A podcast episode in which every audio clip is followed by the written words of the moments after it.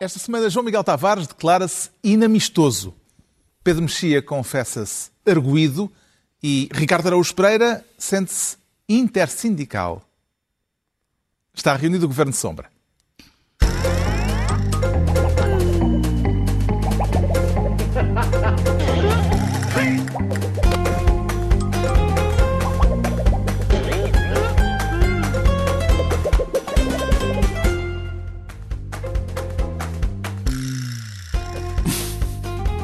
Ora viva, sejam bem-vindos. No final de uma semana marcada por um caso de racismo no futebol que deu muito que falar, a semana em que o Parlamento despenalizou a eutanásia. Vamos falar dessa decisão histórica daqui a pouco, neste Governo Sombra.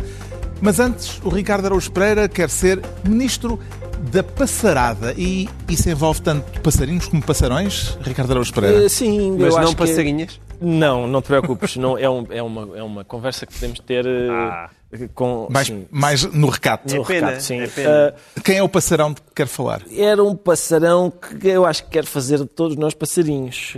É o, é o secretário de Estado das Comunicações, acho que é assim que se chama, não é? O assunto tem a ver com as críticas à construção do aeroporto de Montijo, eh, decidida pelo Governo, e com um artigo no Jornal Público do, desse Secretário de Estado das Comunicações, Secretário de Estado adjunto e das Comunicações, em defesa da localização do novo aeroporto. Pelo que Exatamente. percebi, eh, o que lhe chamou a atenção foi o argumento de Souto Miranda, o Secretário de Estado, para rebater os ambientalistas preocupados com as aves do estuário do Tejo. Sim, exatamente. Qual é o argumento do Secretário de Estado? O argumento é, o Sr. Secretário já diz, a essa altura do texto, diz, atenção que os pássaros não são estúpidos, pá. Hum, isso é eh, interessante, é, uma, é, é, é a entrada da, da ornitologia política na discussão pública. Eu não, eu não tinha ainda... Lá está, estamos a ver agora. Os pássaros não são estúpidos. Hum, e eu... Como é que avalia este argumento em termos de originalidade? Bom, em termos de originalidade, é, é- é realmente. Merece os parabéns. Eu não sei do ponto de vista. eu Gostava de ver o polígrafo sobre isto, porque eu não tenho a certeza. Alguns pássaros têm que ser estúpidos. Desculpa- Desculpem lá, não, não faz sentido. De generalizar, não Generalizar. É, é racismo ao contrário, não é? Os pássaros não são estúpidos. Alguns têm que ser, de certeza que alguns são, não é? Eu às vezes vejo pombos e dá uma sensação, epá, este tipo só pode ser estúpido, não é? Hum, e Mas de resto, de De resto, certeza que acha original o argumento. É que em novembro Ah, não, do original, ano passado sim. Apareceram umas é manchas de óleo na costa do Nordeste brasileiro, mas o secretário das pescas do governo de Bolsonaro foi rápido a tranquilizar o presidente do Brasil com a garantia de que os peixes não seriam afetados. Porquê? Agora, até o momento, a pesca está sendo proibida lá no Nordeste ou não? De jeito nenhum, capitão. Muito pelo contrário. Foi excelente a, a colocação do senhor. Pessoal, o peixe, nós já fizemos inúmeros testes, tá? Nenhum peixe contaminado, nenhuma notificação do Ministério da Saúde por contaminação do óleo. Lembrando ainda, pessoal, o peixe é um bicho inteligente. Quando ele vê a, a- uma manta de óleo ali, capitão, ele foge, ele tem medo. Os peixes no Brasil são inteligentes a fugir às manchas de óleo e cá eh, vão ser os pássaros inteligentes a fugir dos aviões, segundo o secretário de Estado eh, Souto Miranda. Parece-lhe, Ricardo Araújo Pereira, que o governante português poderá ter ido buscar inspiração, neste caso, ao secretário de Estado de Bolsonaro? É possível porque aquele caso, eu na altura prestei-lhe muita atenção, achei muito refrescante haver uma conversa sobre peixe com um capitão que não é o capitão Iglo. Por uma vez, não é? Por uma vez chega de... Passa publicidade. Se passa publicidade, Nós mas... eh, ainda vamos ser Nós, nós devíamos inundados começar a de... tratar Carlos Vaz mais por capitão. de capitão, sim, se calhar era melhor. Mas, Capitão. eh, atenção, eh, E serem igualmente puxa-saco. Também dizer, foi muito bem colocada a questão. Muito bem colocado. Exato. Muito bem. Há, pelos Está combinado, uma- capitão. Mas há, pelos vistos, uma, é, é um fenómeno internacional em que responsáveis políticos, provavelmente tomados por um, não sei, por um, por um ímpeto ambientalista, reconhecem a inteligência em animais irracionais, que no meu tempo se chamavam animais irracionais. É possível, então, que os pássaros não sejam estúpidos Eu e que tenho às sempre que vezes... assinalar essa, essa formulação. No meu tempo, No meu tempo, eu cada vez, cada vez eh, sou obrigado a usá-la com mais frequência, mas eh, é possível, Mas atenção, então... mas tu estás, é- estás velho, porque Mas hoje em dia sei. é perfeitamente defensável que é- os, os pássaros têm um tipo diferente de inteligência. Eu acredito, eu acredito. Hum? Por exemplo, quando às vezes tipo. um bando de pássaros entra por um reator adentro de um avião, provavelmente é porque são engenheiros aeronáuticos e, e e estúpido é o piloto que não desligou o motor eh, antes deles irem lá ver o que é que se passa. É que curioso é a sintonia destes argumentos, tanto eh, em relação aos pássaros como em relação aos peixes, eh, para fazerem com que, para minimizarem eh, problemas ambientais que possam existir, ou, no caso brasileiro, que existiam que já. existiram mesmo, ou seja, há, sim, realmente houve aqui um derramamento de petróleo e no nosso caso vamos instalar um, um aeroporto no vosso habitat natural, mas temos a certeza que vocês não são estúpidos e irão a fugir de manchas e de, do nosso, da nossa infraestrutura. Em princípio, eles avaliam os pássaros e hum, cheira-me que vem aí infraestrutura eh, hostil para o nosso habitat. Vamos mudar-nos ali mais para cima. É, às tantas acontece. Eles, eles realmente eles topam o inverno, porque é que não vão topar um, um aeroporto? Eh, Já se sabe, entretanto, que as câmaras da Moita e do Seixal estão contra a localização deste novo aeroporto. A Moita já formalizou o parecer negativo e, de acordo com a lei em vigor, a entidade que regula a aviação civil, eh, a ANAC, terá obrigatoriam- obrigatoriamente de eh, chumbar o, o projeto se não houver unanimidade nos municípios afetados. Ao todo, são 10 conselhos. Como é que comenta Pedro Mexia a ameaça do governo eh, de alterar a lei se a obra for chumbada? Os meus conhecimentos sobre aviação civil e avifauna são muito fortes, portanto... Mas isto é uma questão jurídica. Eu sei, mas sobre isto, mas sobre isto, ao, ao invés, tenho opinião, porque há, há duas coisas diferentes, que é ah, haver este sistema em que as câmaras se pronunciam e isso tem efeitos, e discordar-se desse sistema previamente, e, portanto, fazer esforços para que, para que essa lei seja mudada. Outra coisa é, esta é a lei, concordo com ela, vamos lá ouvir a vossa opinião. Ah, discordam, então não concordo com a lei. O ministro Pedro Nuno Foi- Santos foi- foi disse feito. que, eh, alterar, Porque que ele governo disse, está disposto a ele disse a que não se pode brincar aos aeroportos, mas isto é brincar à democracia. Quer dizer, dizer assim, não concordo com a lei que deu este resultado, porque se a lei não tivesse dado esse resultado, era provável que o ministro concordasse com a lei. E eu, toda a gente percebe que o ministro agora vai estar no, no telejornal todos os dias do ano até à sua sucessão, seja quando for, seja em que década for, mas... mas Estás a falar de Pedro Nuno de Santos. Pedro não é? Nuno Santos. Sim. Pedro Nuno Santos. Agora, não se concorda, não se discorda da lei depois de se perder nos termos da lei. De se perder quer dizer de ter de ser inviabilizado nos termos da lei. Isso parece-me muito, muito bizarro. Que opinião tem sobre esta polémica em torno da localização do novo aeroporto, João Miguel Tavares? Quer dizer, há duas metades. Há, há- há a questão do pássaro e da inteligência do pássaro, ok? Eu aí, eu estou quase tentado a colocar-me, só para chatear, ao lado do secretário de Estado. Não estou a dizer que os pássaros são extremamente inteligentes, mas é Mas não, é por, não foi Mas por é uma verdade reflexão que os- profunda que os que chegou a essa conclusão? Não foi. mas é, é só ver- para chatear? É mesmo para chatear. É verdade que os, que os pássaros se adaptam. Não, e não são estúpidos, eu sei. A minha, a minha tia Gertrudes tinha um papagaio que dizia, dizia o nome do meu primo Zé Carlos. Não é? Eu, eu sei que não são estúpidos. E, portanto, naquele contexto em que, de facto, não é, não é necessário os, os, os pássaros estarem a dizer os nomes dos aviões que passam, mas sim... Do em- meu primo Zé Carlos. Como o teu primo Zé Carlos, mas simplesmente encontrarem um outro lugar, eu consigo perceber a, a teoria da adaptação. Daquilo que me foi possível ler é que há ambientalistas que, que discordam da possibilidade dessa adaptação por causa de eles comerem na maré baixa e na maré alta. Então, para, para comerem na maré alta é verdade que há outros lugares, mas para a maré baixa parece que não há. Portanto, aquilo é uma Há discussão um abaixo-assinado de facto, mas há- muito nasceu na. Holanda, um abaixo-assinado contra esta localização do Certo. aeroporto de ambientalistas holandeses, porque é uma obra no âmbito E por da Não, União e porque, Europeia. e porque o Por causa de pássaro... um pássaro muito específico, é o maçarico de bico direito. Exatamente, que é, É o nome. Que que é precisa de que é uma Agora, espécie é de pássaro, é um pássaro muito aqui no emblemático estuário do Tejo para depois O que é fazer o caminho é que se, é que se diga que os, que os pássaros não são estúpidos, mas as pessoas da moita são. Isso é que me parece um bocadinho ofensivo, não é? Atenção, há certamente um zumato dos estuários em que os pássaros podem haver em que, em que estuário é que se come bem a esta hora, uma vez que este já, está, já não dá porque tem o aeroporto. Até porque eles são muito inteligentes. Agora, quanto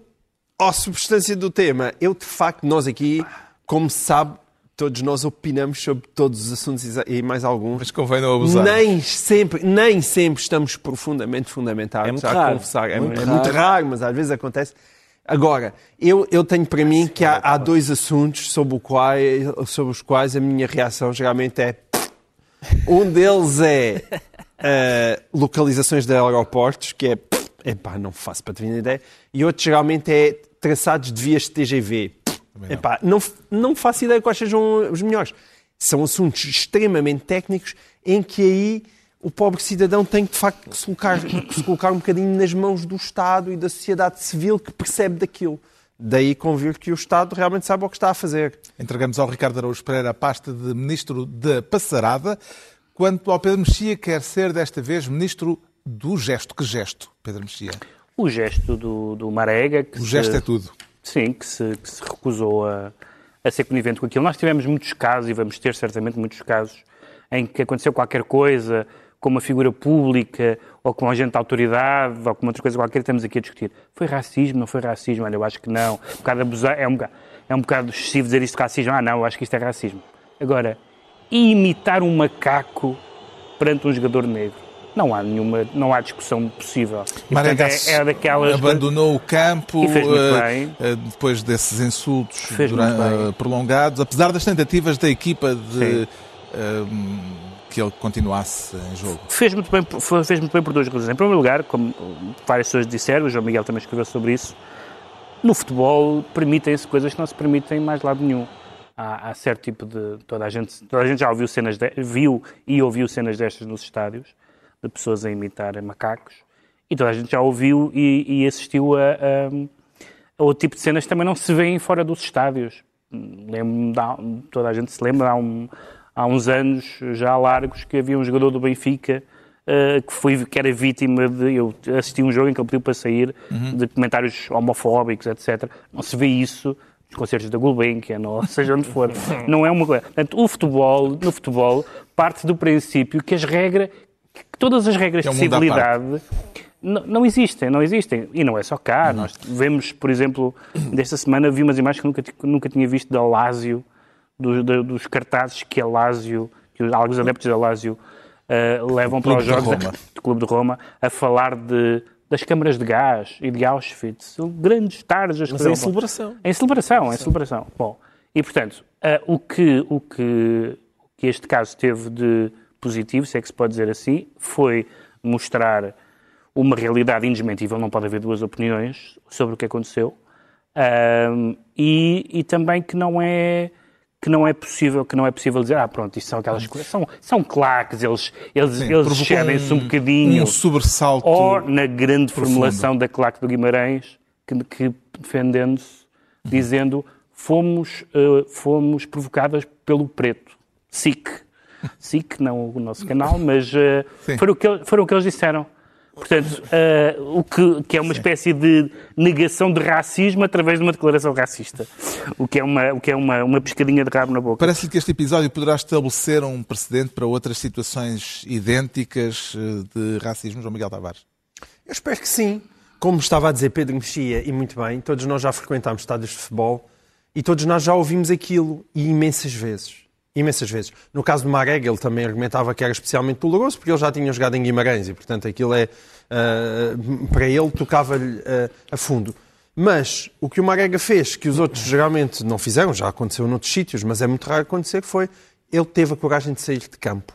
E não teve apenas a coragem de sair de campo de uma qualquer forma. É, ele teve que lutar contra as bancadas e contra a sua própria equipa. Toda a gente a querer insistir que ele ali ficasse. E aqueles cinco minutos de perseverança dele deram uma força à decisão que, que é brutal e que, é- e que é uma força que provavelmente não teria se ele simplesmente tivesse desaparecido e ninguém tivesse sabido porquê. porquê. E ainda bem que nestes casos realmente foi colocado um ponto final. Nós aqui muitas vezes estamos ah, ah, ah, aqui a mais ou menos a indignar-nos porque chama-se racismo hoje em dia há tudo e um par de botas. Então é bom que quando as manifestações do racismo são realmente evidentes, as pessoas, todas, não é? Todas, reconheçam e apontam o dedo. Portanto, Quase todas. esta, não, e esta é uma unanimidade positiva. Mas eh, quando tu dizes quase todas, por exemplo, o, o- o quase aí que foi mais visível foi mais uma vez o inevitável André Ventura. Mas mesmo André Ventura, que sobre qualquer assunto, geralmente cospe para o dedo, eh, lamba assim, que é para ver de onde é que está a soprar o vento, e ele, consoante está a soprar o vento, ele vai e tenta fazer uma declaração no sentido de onde o vento sopra, aí enganou-se. Ele enganou-se e depois passou o resto da semana a tentar corrigir aquilo.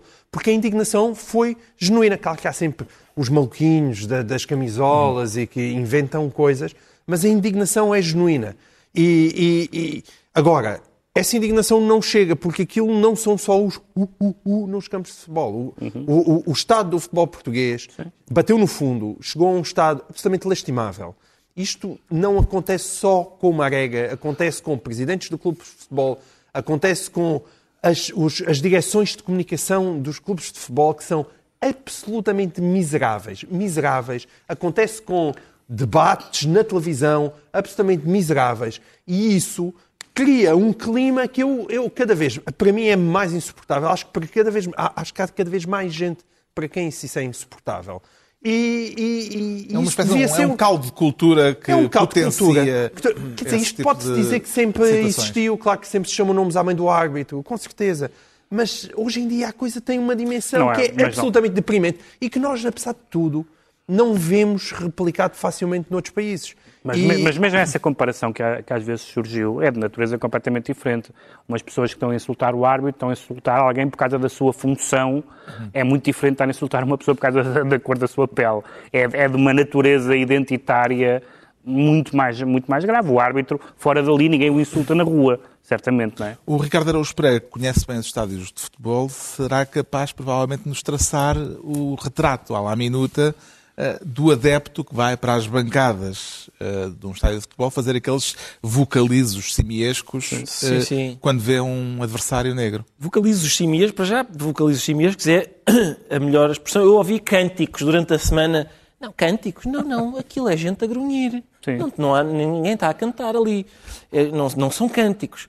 E, portanto, sim, eu vou. Eu estava no outro dia a pensar nisso estava, e até fiquei deprimido. Vou, eu vou a estádios de futebol há 40 anos. E E no seu tempo é que era bom. por acaso não era. Eu, a sensação que eu tenho, não, é se não sei se é uma esperança que eu tenho ou se, é, ou se isso corresponde à realidade, é eu acho que este tipo de manifestação ah, foi, foi diminuindo, foi decrescendo e ainda bem. Ah, aliás, nós vemos hoje a experiência de ir a um estádio de futebol hoje é muito diferente da que era de ir nos anos 80. Os clubes foram entendendo que se calhar as pessoas não se sentam na pedra, sentam-se em cadeiras e estão numeradas para não haver aqui pancadaria a propósito do- do- dos lugares que não são marcados. Se calhar não há bebidas alcoólicas no estádio. Se calhar acaba-se com as bebidas Sim, mas achas que a civilidade das claques aumentou? não, não, não, não é isso que eu estou a dizer. Ah, o que eu estou a dizer é que eu acho que eh, isso contribuiu para, digamos, civilizar um bocadinho. Sim, não estar o- bêbado contribui sempre, Contribui. E, e, aliás, o que, é, o que é preciso é dar o passo seguinte, porque no estrangeiro, e eu já presen- presenciei ocasiões desse tipo, se no estrangeiro em, em alguns países, pelo menos, eu já vi isso acontecer em alguns estádios no estrangeiro. Se um, se um espectador se levanta para fazer este tipo de ruído, em seis segundos aparece um daqueles eh, operadores e diz: O senhor é isso, faz favor, venha comigo. E é escoltado à saída, porque os clubes têm o direito de não querer gente lá a fumar, a, a ser energúmenos. E, portanto, respondendo à pergunta, o retrato robô desta pessoa é. é o- o- normalmente o que eu faço é virar-me e constatar, porque aquilo é, é essa a questão, eu escrevi sobre isso esta semana, a, a questão é que aquilo é muito eficaz, aquele ruído é muito eficaz, porque uma pessoa fica imediatamente com a certeza de que há de facto um símio no estádio. Não está é no relevado, está ali, está na... na- no- no- Ahm, E o que agora, é que lhe parece a, a- a justificação que apareceu esta sexta-feira numa tarja eh, enorme no centro histórico de Guimarães, onde se lê nunca foi racismo, será sempre bairrismo? Não, não é verdade, quer dizer, não é verdade. Eu, eu- seria bairrismo se normalmente quando um clube, quando um jogador troca de clube, de facto há manifestações bairristas que na sua fase mais, na sua expressão mais extremada, se consubstanciam em considerações gritadas sobre a atividade profissional isenta de impostos que a mãe do jogador ah, desenvolve. Qual- como é que a gente nota aqui que é racismo? Porque se o Marega fosse branco, ninguém fazia ruídos de, de animais. E, portanto, isso é um exercício bastante fácil de fazer. É, espera, eu faria isto a um branco? Não. Ah, então se calhar...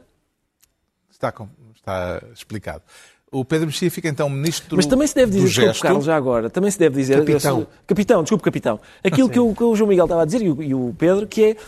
Quem diria, não é? Quem diria que num desporto, é que realmente a questão aqui, há aquela velha frase que é o, rugby é um desporto de vândalos jogado por cavalheiros e o futebol é um desporto de cavalheiros jogado por vândalos. E eu tenho a impressão que neste momento já não é jogado por vândalos, mas é assistido, quem, quem vai assistir realmente. E não, eu não, não quero generalizar o público todo, nem sequer os adeptos do Vitória são todos assim. Graças a Deus, não é? Graças a Deus, ainda Muitos bem. posts no Facebook de Obviamente. adeptos do Vitória a dizerem que estavam no estádio e que isto, eh, exatamente. se sentiram Mas a eh, questão é- envergonhados. é capaz de ser a altura de admitir que há aqui um problemazinho com o futebol. Porque, porque a questão é, o futebol, o futebol, mesmo quando nós somos de clubes diferentes, qual é a graça disto? É que nós realmente embirramos com a cor uns dos outros, só que é da camisola.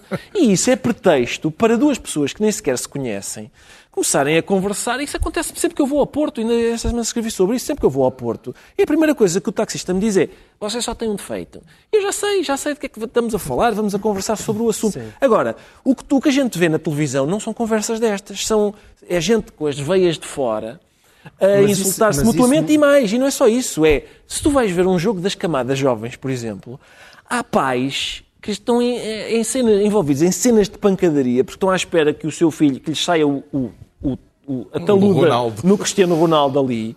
Ah, e, e- e, portanto, há, há uma, há uma espécie de... de, ah, é- o futebol é, é atravessado desde, desde as camadas jovens até ao topo por uma, por uma incivilização que se torna bastante insuportável, que passa pelas direções de comunicação, pela- pelas televisões à, à noite, à- às segundas, terças, quartas, quintas. Pel- Antigamente era só às segundas, era para fazer o rescaldo dos jogos. domingos, depois Agora é o segundas, é rescaldo dos terças jogos, o rescaldo do rescaldo, etc, etc. É o tal caldo Mas de deixa-me só, capitão, acrescentar uma Não, coisa. não gosto desse- Porque dessa mu- comparação com o Bolsonaro. Porque muitas vezes, Acho que é melhor pôr isso de parte. Vá. hum, mas você faz excelentes perguntas. Tá, certo. E- O- o- o- é- muitas vezes isso é alimentado pela conversa da paixão. Ah, isto é paixão, é, é quase uma espécie de espaço da irracionalidade. Pá, e eu também já não suporto isso. Claro Se que as pessoas são até a apaixonadas. violência doméstica Com é, às certeza. vezes, é argumentado com a É porque esse é paixão. o argumento também da violência doméstica, é o amor, é a loucura. O facto de uma pessoa ser apaixonada não quer dizer que se transforme num grunho, porque aquilo é a paixão dela. Não tem que chamar nomes aos árbitros. Não tem que deixar de ver que, que, o, que, o- que era penalti porque é um tipo com uma cor diferente. Que as pessoas podem viver a paixão e serem civilizadas. E, e isso parece que é uma impossibilidade. E muitas vezes isso é alimentado por, por demasiada Por gente. E por esta conversa da loucura, da paixãozinha. O Pedro Mexia é ministro do Gesto esta semana. Agora é a altura do João Miguel Tavares se tornar ministro da Eutanásia, parte 2. Parte 2, porque já na semana passada discutimos aqui o tema, mas entretanto aconteceu a aprovação da eutanásia, a legalização ou a liberalização da eutanásia pelo Parlamento, eh, numa, eh, ainda numa primeira fase do processo legislativo. Houve alguma coisa que o surpreendesse no modo como os deputados votaram, João Miguel Tavares? No modo não, Eu- nós tínhamos de trazer sempre para aqui este, este, esta, este tema, até porque foi a votação esta semana. Se alguma coisa me surpreendeu, o debate foi relativamente elevado, foi elevado até. Uh, foi um debate civilizado, isso, isso parece-me que os dois lados admitiram isso, com exceção do suspeito que me costumo que falou no Hitler e na, na, na, em, em Jacinto Marte, no, só, só, Jacinta Marte, só faltava a pastorinha de Fátima, de facto. Um, mas tirando as, as parvoíces do costume, foi, foi um, um debate elevado. Agora, quando se chega à parte da votação, e isto para retornar a um tema que nós já falámos aqui, e voltando à minha tese da importância do referendo, e esse referendo mantém-se possível até uh, o, o, a lei final ser aprovada em plenário, tem a ver com. Comprovou-se na Assembleia da República, quando se fez a votação, que no Partido Socialista, daquelas pessoas, houve oito votos contra, pelas minhas, pelas minhas contas, oito, oito deputados do PS votaram contra e depois houve sete abstenções. Sete abstenções. Portanto, estamos a falar de 108 deputados e em 108 deputados só 8 é que votaram contra. E isso significa que, evidentemente, que o Partido Socialista tem uma visão sobre a eutanásia, coisa que não tem mal nenhum. Essa visão tinha que ter estado no programa eleitoral. Esta visão tinha que ter estado no programa eleitoral. E, portanto, a votação da eutanásia, mais uma vez, demonstrou num tema com esta sensibilidade que a maneira mais certa de fazer as coisas, até porque todas as sondagens indicam, indicam que no referendo a própria eutanásia iria passar, mas passaria com uma legitimidade política que continua a não ter a partir do momento que os partidos não tiveram a coragem de assumir no, nos programas eleitorais o que é que pensavam Os do tema. cinco diplomas vão agora, foram aprovados, todos, eh, vão agora ser discutidos na especialidade. Acredita que os cinco partidos que os propõem se vão entender por uma proposta final comum? Não, claro que vão, porque eles de certa maneira já se tinham entendido antes disso, por isso é que todos os projetos foram aprovados. Não, o- o- por exemplo, a Iniciativa Liberal não votou favoravelmente, votou contra todos os outros eh, projetos. Sim, mas quando se vai ler o projeto da Iniciativa Liberal, eu acho que a Iniciativa Liberal, também, eu também já escrevi sobre isso, perdeu uma ótima oportunidade para se diferenciar nesta matéria. Porque eh, eu, eu, ao contrário de muita gente à direita, fica irritadíssima com a Iniciativa Liberal, eu fico muito contente que a Iniciativa Liberal seja liberal na economia e liberal também na sociedade e nos costumes. Acho que isso é uma diferença significativa, nomeado para partidos como o CDS e outros que tais.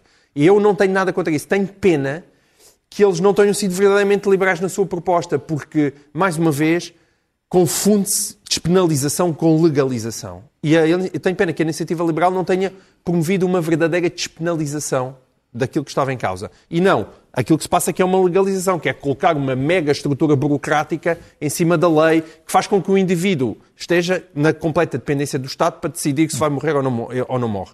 Mas mesmo a proposta da Iniciativa Liberal, que se der ao trabalho de ler os, os cinco diplomas, claro que tem algumas diferenças por menor, mas na substância os projetos são super parecidos. Portanto, evidentemente que ele vai descer ao plenário, eh, vai descer, desculpem, à especialidade, e eles vão se entender sem problema nenhum. Agora, Basta, bastou ver, e eu até acho que o, o debate em termos da, da, da- da eutanásia foi profícuo ao longo da última semana, mas estão sempre a surgir questões. Eu ainda ontem ah, estava a, a ler no, no, no público a questão dos seguros de vida, que foi uma coisa que eu nunca vi debatida, nunca me tinha lembrado disso, que é, ok, tu tens um seguro de vida, morres com eutanásia, o que é que acontece ao teu seguro?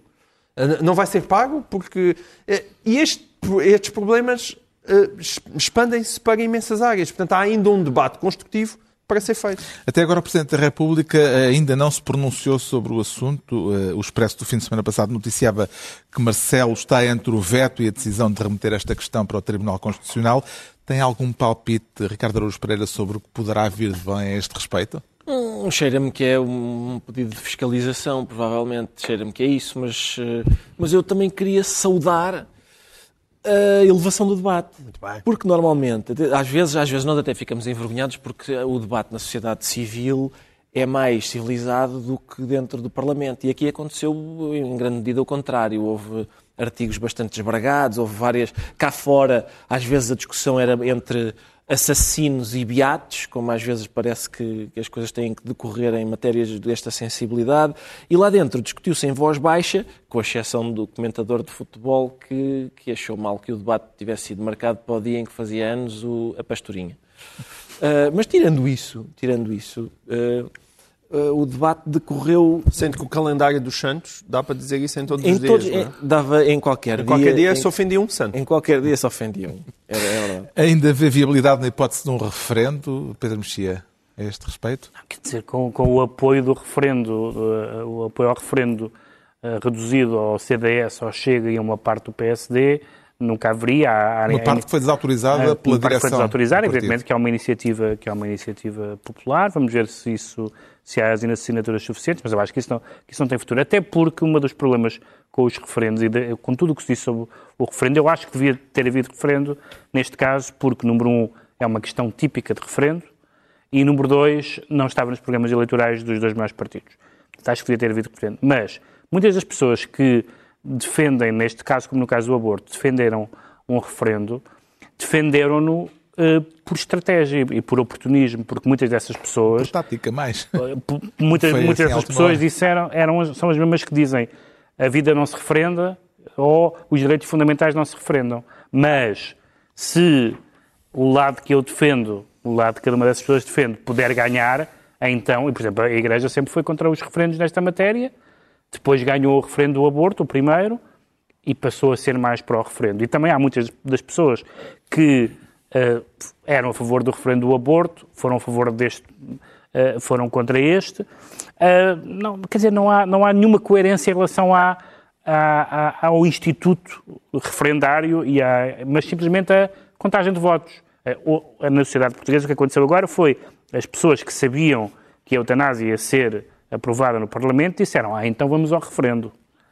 Mesmo algumas das, das que tinham dito que seriam contra. Portanto, a probabilidade de A a haver probabilidade- referendo é A baixa. probabilidade é a Tribunal Constitucional, que nós já sabemos, já temos vários indícios que não que, que não que não nunca não tem manifestado, quer pela sua composição, quer por algumas declarações, não tem manifestado a opinião de que seja inconstitucional. O João Miguel Tavares fica assim ministro da Eutanásia, parte 2.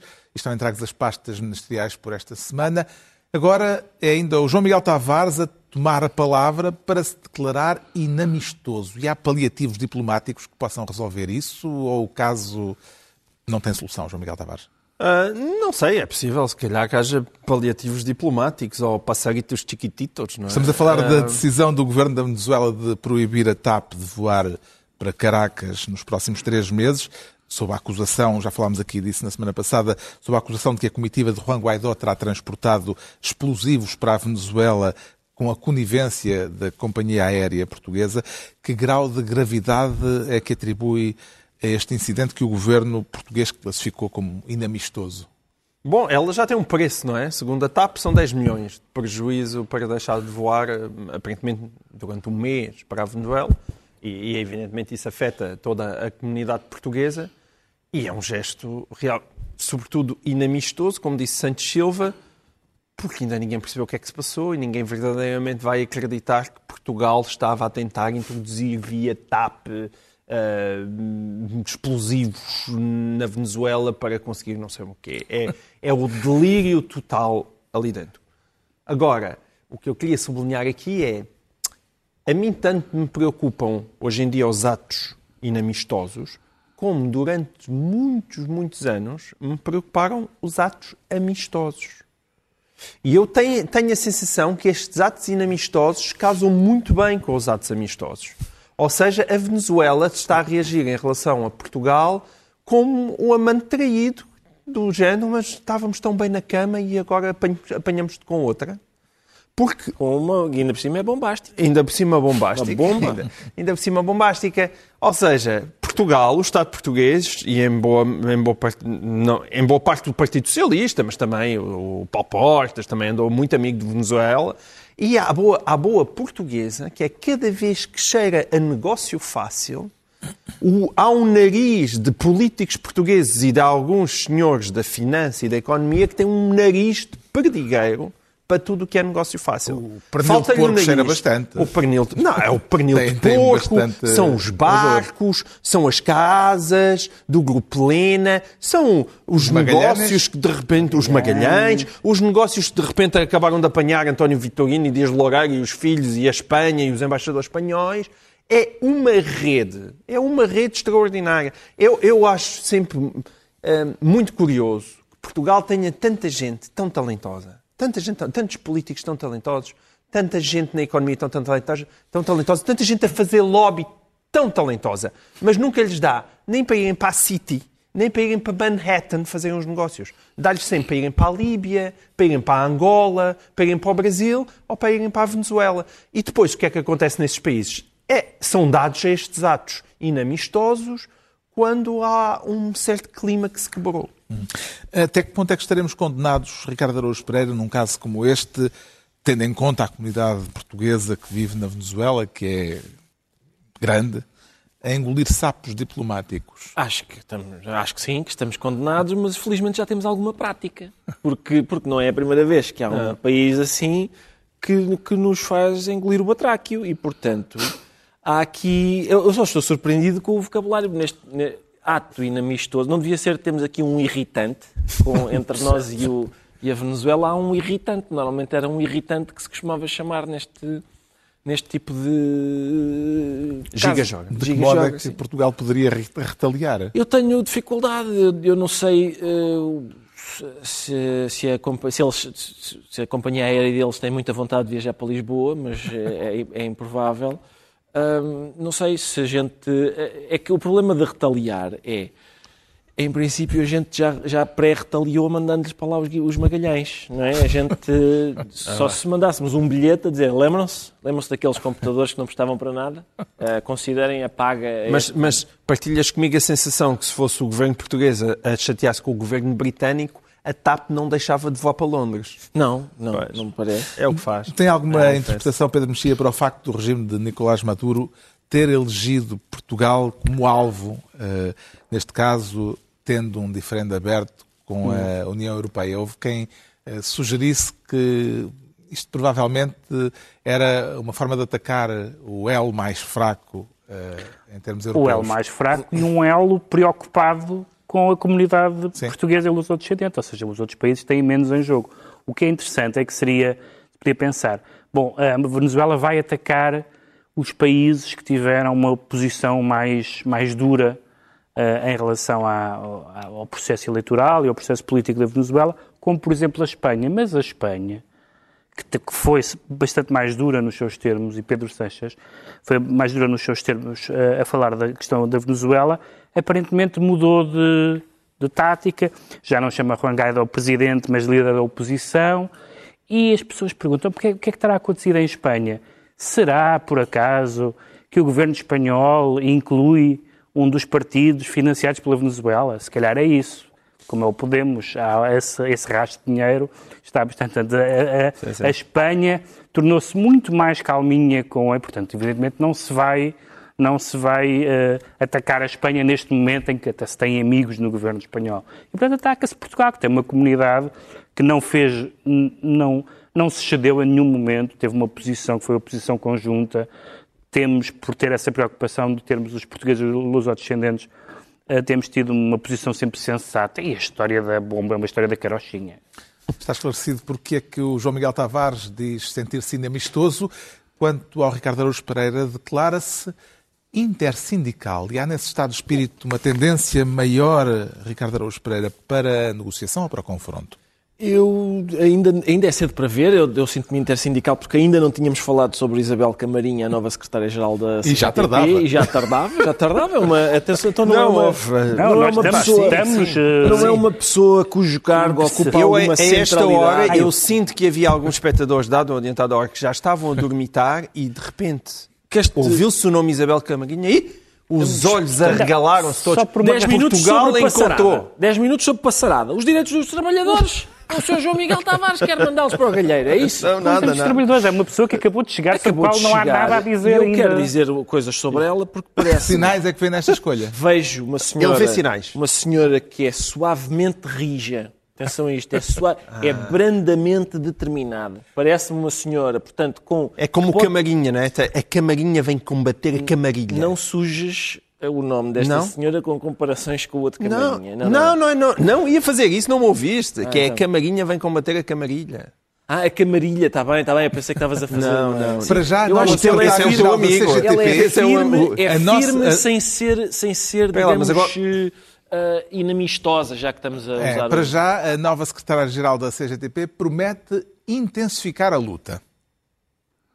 O que nós dissemos e dizemos é que a luta vai ter que continuar e intensificar-se. A CGTP não vai ser mansinha. Nós nunca fomos mansinhos. Lá está. A CGTP Com não um vai sorriso- ser mansa, um promete sorriso, Isabel Com um Camarinha. sorriso, mas com um sorriso. Ah, ah, vem aí mais conflitualidade social, Pedro Mexia? Mas ele já acabou de refletir sobre este tema. Mas ele tem mais reflexões a fazer? Para já, para já é a única coisa que eu. ainda Agora começou. Só tenho, só tenho este clipe que é a senhora a dizer rija, mas suavemente. Muito bem. Vamos à Pensei luta. que quisesses comentar o penteado, mas comentar o penteado pareceria mal porque Então agora alguma é vez eu-. Isso é a tua especialidade, aquela, aquela tua teoria sobre os homens que penteiam o cabelo para trás serem todos vigaristas. Mas eu também tenho teorias sobre mulheres com cabelo curto e, e carapinha. A sério? Mas, mas acho que são pessoas honestas. a minha experiência. Sim, tem todo Isto são, É Sim, sim. melhor não investigar qual é a Tem- teoria não, dele. não, tem sempre um arzinho de fraguinha e, e as fraguinhas também estão no meu coração. Se calhar também estão no teu, é por isso. Por acaso estão. Vem aí Então, mais então, conflitualidade social, Pedro Mexia. Será que a conflitualidade social faz parte da- da- desta, área, desta área da vida. Agora, vai ser interessante, é, eh, para testar o, o grau de conflitualidade social, é saber se, se Isabel Camarinha pede uma audiência ao Primeiro-Ministro e ele a concede. Porque tem havido uma forte, um, um forte conflito social entre o Governo e a central sindical da sua área política. A UGT. o coitado do, do secretário-geral da UGT não consegue ser recebido eh, por, por António Costa. E, portanto, seria interessante agora a Isabel Camarinha ligar e ir lá no dia seguinte. Mas claro eh, que vai. Para, para... Mas claro que vai. António Costa está contentíssimo com a, com a CGTP, face à UGT. E isso tem sido divertido observar. O facto de E, Isabel então, Camarinha e o, e o ser... comentário sobre o penteado da senhora? Pá, a senhora acabou de chegar, não tenho opiniões, eu não tenho opiniões imediatas antes da pessoa dizer alguma coisa. Não quer nada, fala sobre é, só estava a, a provocar. O- E o facto de Isabel Camarinha ser sindicalista profissional, ela nunca trabalhou eh, numa empresa, será, em termos práticos, uma vantagem ou uma limitação para o cargo que vai exercer, João Miguel Tavares? É, Isso, isso bate com uma dedicação total à causa, uma espécie de. Tem pelo menos sim, a particularidade, seguramente, de nunca ter estado em luta com a sua entidade patronal. Isso nunca esteve. Eu, de um modo geral, até porque gosto também do capitalismo e das empresas, Eu gosto e para as, muito para as pessoas saberem que a vida é dura, gosto muito que elas vão para empresas e tentem até criar empresas e postos de trabalho, portanto tenho essa simpatia. É evidente que um sindicalista que nunca fez mais do que sindicar, é assim, sindicalizar, Sindicali- Sim, mas pois. também não é bem. É um trabalho. É, um, trabalho.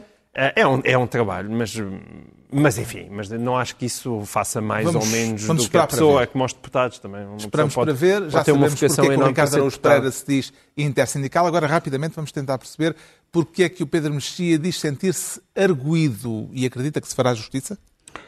Não sei, não sei se fará justiça. Sei Quer falar que... do início do julgamento de Harvey Sim, já, Weinstein? já, já, já, já ouvimos as alegações, o júri, o júri vai decidir. Vamos só recordar, Harvey Weinstein é o produtor de Hollywood que foi Hum. acusado Sim. eh, de cinco crimes sexuais, cinco tipos de crimes sexuais, Sim. incluindo o de violação, Violação. contra várias mulheres. Eh, Estamos perante um simples caso judicial ou um caso eh, com um caráter emblemático? Não, ele é o símbolo do, do, do Me Ah, e, de certa forma, isso tem, tem os seus aspectos positivos e negativos. O Me Too tem um aspecto muitíssimo positivo, que foi ah, fazer com que estes casos fossem denunciados, investigados e julgados. Isso é muito positivo. Mas quem acompanhou o processo, ah, e particular, em particular a prestação da, da advogada do Harvey Weinstein, viu e percebeu, ah, se não soubesse já, que é muito complicado, que é muito complicado ah, julgar casos destes. A maneira como ela arrasou algumas das testemunhas, incluindo as, as queixosas, não é?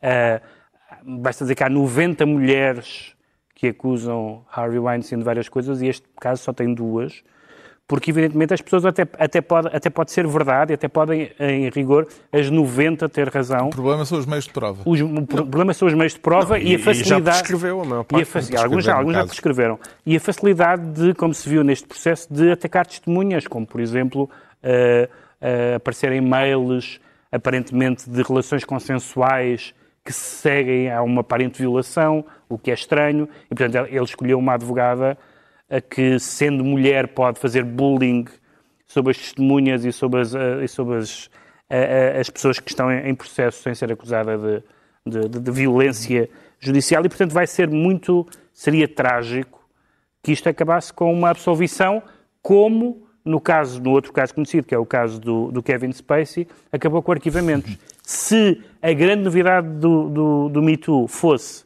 que não há novidade nenhuma, isso seria Era um trágico. problema. O acusado já se declarou inocente eh, e diz que as relações sexuais que estão em causa foram consensuais, todas. Eh, Como é que se podem provar em tribunal casos como este, João Miguel Tavares? Tem alguma. Não, isso é evidente. É o Rápida grande, teoria é, sobre é o o grande problema disto.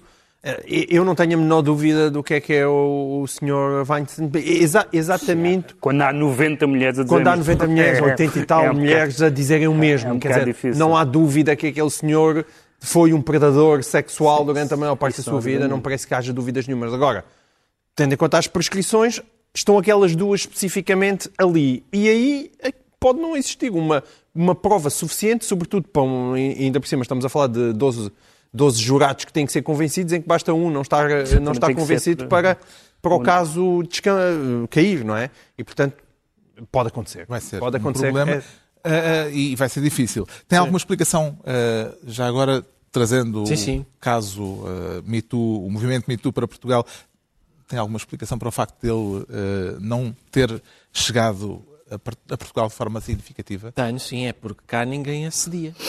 Nós não. Cá ninguém. Somos todos virtuosíssimos. Exatamente. Ninguém na- no mundo do espetáculo, na televisão, na- no cinema, etc.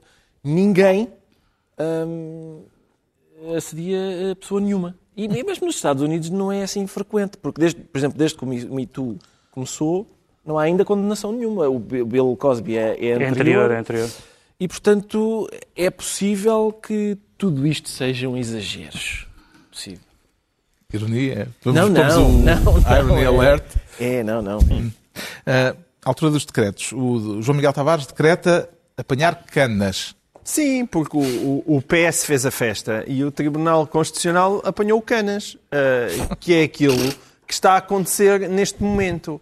Uh, Abriram-se duas vagas no Tribunal Constitucional, o PS uh, lixou-se para todos os seus antigos parceiros e decidiu apresentar dois nomes. E entre esses dois nomes, um é o de Vitalino Canas. E, há muitas interpretações que se possam, podem fazer sobre isso, até, até é mais uma pessoa que passou por Macau e que tem ligações, portanto, aquela ideia de que o grupo de Macau tem cada vez mais força dentro do governo pode também ter aqui um, uma, uma justificação. Mas o meu ponto é, o senhor tem uma, uma carreira longuíssima como deputado e como uma ligação ao PS. E por favor, por favor, vocês digam o que é que acham que está errado nesta frase. Tirada, acho que para aí da Wikipédia. Vitalino Canas, porta-voz do PS nos primeiros cinco anos da liderança socialista de José Sócrates. E vocês dizem o que é que está errado nesta frase? E podem achar José Sócrates. E é verdade que José Sócrates está muito errado nesta frase. Mas, ainda mais errado de, nesta, de, do que José Sócrates nesta frase é porta-voz do PS. Porta-voz do PS. O Tribunal Constitucional não serve para receber antigos porta-vozes do PS. Ainda que, os, que, que, claramente que cada partido escolhe as pessoas com as quais tem uma afinidade ideológica. Aliás, ainda bem que assim é, para haver diversidade dentro do Tribunal Constitucional, mas tem que acabar estes saltos inacreditáveis de políticos vão para o Constitucional, depois saem do Constitucional, voltam para a política e é um regabofo inacreditável que a única coisa que faz é desprestigiar aquela belíssima função e que tanta falta faz. Está decretado. O Ricardo Araújo Pereira decreta linguado. Decreto linguado, ao caso, muito rapidamente, o que se passa Mas é... linguadão? Linguado, eu tirei eu ao calhas. O que se passa é que no Campeonato do Mundo de, de, das Nações de Pesca Desportiva... Ah, não é... Ah, ok. Não, de pesca desportiva houve um Pronto, incidente, é- houve um incidente, um deputado do PS terá insultado o árbitro. O campeonato de pesca desportiva, eh, eu sempre tive um grande fascínio por ele, porque a única, o único elemento que está a fazer desporto é o peixe e não sabe que está a participar num. num Dizes tu que não sabes, sabes lá. Está lá na natação dele. Não, não Ele é inteligente. sabe. Estás a chamar estúpido ao peixe? inteligente, baixinho inteligente. Mas, uh, portanto, isto, não sei como é que, porque, que tipo de decisão é que um juiz do Campeonato de Pesca Desportiva toma, não sei, isso é, isso é corvina, não é, é robalo, como é que é possível? E depois vai ao VAR, que neste caso devia ser um varina, não é? Tem experiência no Uma peixe. vaguina, sim, sim. Se calhar não interessa. Vamos avançar. Vamos avançar. E, mas o senhor, lá está, o deputado do PS, terá insultado o árbitro do Campeonato de Pesca. Desportiva por causa de uma, de, lá, de uma decisão errónea e agora eh, querem-lhe levantar a imunidade e eu vou acompanhar este caso com muito, muito gosto. Houve um caso judicial e ele pediu, Ele que se pediu mantivesse, Se mantivesse a imunidade, mas eles querem levantar a imuni- a imunidade. Quanto ao Pedro Mexia, desta vez não decreta, traz o livro da semana, ah, que é uma homenagem. Sim. Ah, ao Vasco Polido Valente, que, que, que morreu eh, e que foi uma das figuras mais constantes. Eu trouxe este livro que se chama Às Avessas, porque foi o primeiro livro dele que eu li, 1990. e que condiz bem no título condiz bem com, a figura. Com, com a figura e foi uma pessoa que teve uma presença constante no espaço público português, sobretudo nos jornais eh, ao longo da democracia.